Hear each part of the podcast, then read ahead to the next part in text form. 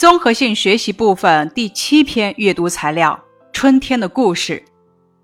背景介绍：一九七六年十月，粉碎四人帮文革结束，但当时中共中央主要领导人提出两个凡是的错误方针，维护和坚持左的错误，使党和国家的工作出现在徘徊中前进的局面。一九七八年。真理标准问题的讨论，重新确立党的实事求是的思想路线，为党的十一届三中全会的召开奠定了思想基础。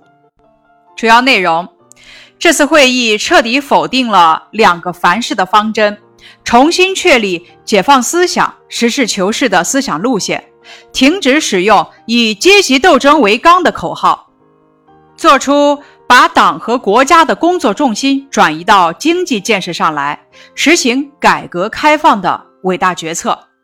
会议实际上形成了以邓小平为核心的党中央领导集体。历史意义。党的十一届三中全会开启了改革开放历史新时期。党的十七大报告是在回顾总结新时期二十九年来改革开放伟大历史进程时，开宗明义地作出这样一个蕴含广阔历史背景和深刻思想内容的精辟概括的。回顾党的十一届三中全会前后的历史，可以从理论和实践的结合上加深理解这一点。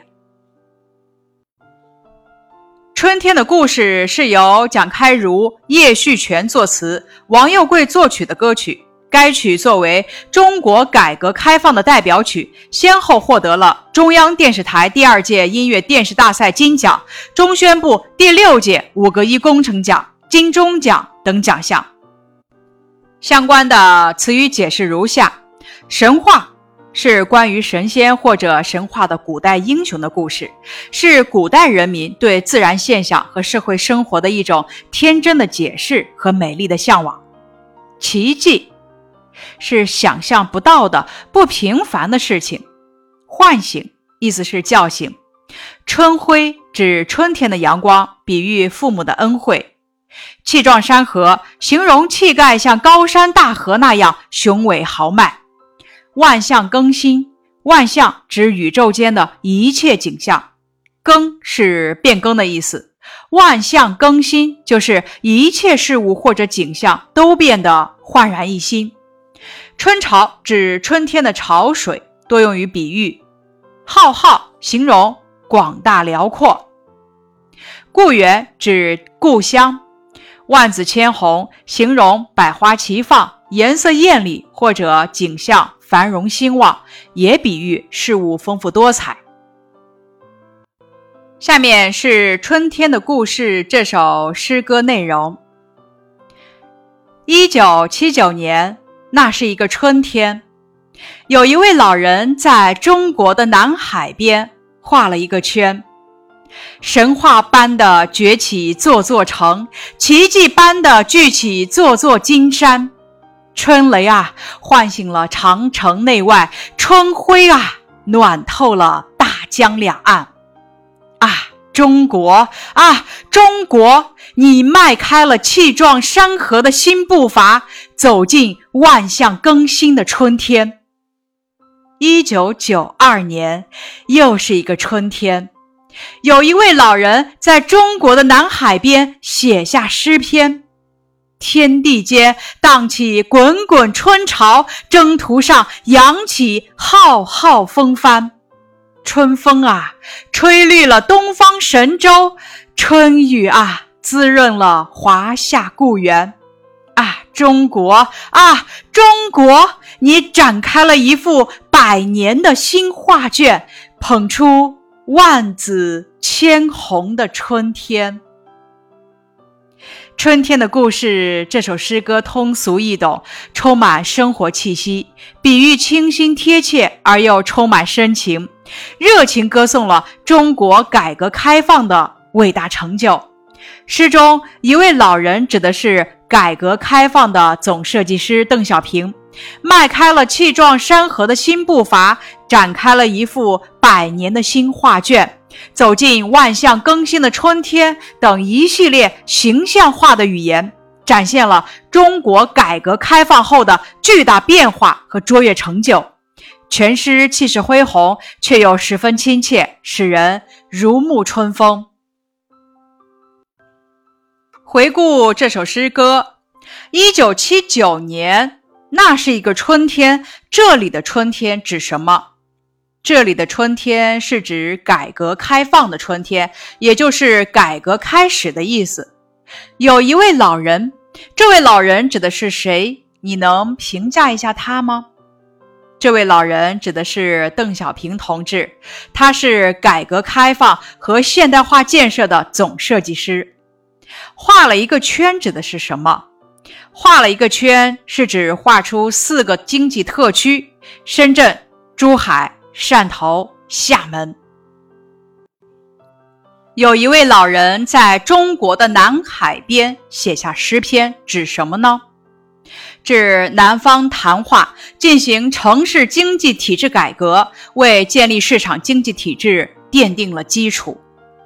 改革开放是党在新的时代条件下带领人民进行的新的伟大革命，是新时期最鲜明的特点。事实证明，改革开放是决定当代中国命运的关键抉择，是发展中国特色社会主义、实现中华民族伟大复兴的必经之路。最后，咱们来看一下关于综合性学习开展阅读分享会的范例展示。我们经常说“人民总理人民爱，人民总理爱人民”。读了《十里长街送总理》这篇文章之后，我对这句话有了更加深刻的认识。从老人、青年、小孩不约而同的动作中，我充分感受到了人们失去周总理的悲痛心情。我读了毛主席在《花山》这篇文章之后，被毛主席的伟大人格吸引了。从请同志回来碾米给。群众沏茶、帮母女俩推碾子等小事中，我感受到了毛主席与群众心连心。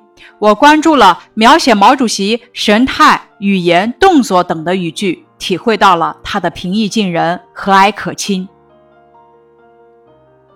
我读了《飞夺泸定桥》这篇文章之后，被二十二位英雄的大无畏精神感动了。读这篇文章时，我重点关注了描写场面的部分。二十二位英雄冒着敌人的枪林弹雨，奋勇向前，英勇杀敌，最终取得了这次战斗的胜利。《狱中联欢》这篇文章是小说《红颜》的一段节选。我读了文章之后，被革命者不怕牺牲的精神感动了。我从革命者在狱中表演歌舞的场景中，感受到了这些伟大的革命者的革命乐观主义精神。我从前看过《红岩》这部电影，被里面的江姐、许云峰等革命先烈深深的吸引了。看完这篇文章之后，我还要阅读《红岩》这本书，更好的了解这些革命先辈的英雄事迹。伟大的友谊讲述的是伟大导师马克思和恩格斯之间的事。文章开头第一句话就点明了文章的主要内容：马克思和恩格斯的互相关怀是无微不至的。我从后面的细节描写中理解了这句话的意思，也理解了马克思和恩格斯之间的伟大友谊。通过查阅资料，我了解了《球歌》的创作背景。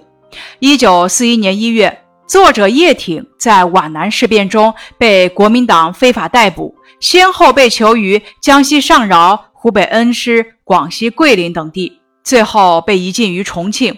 在狱中，叶挺受尽各种酷刑，但是仍坚贞不屈。于一九四二年，他写下了这首囚歌。了解了创作背景之后，我对叶挺将军表达的情感有了更加深入的体会。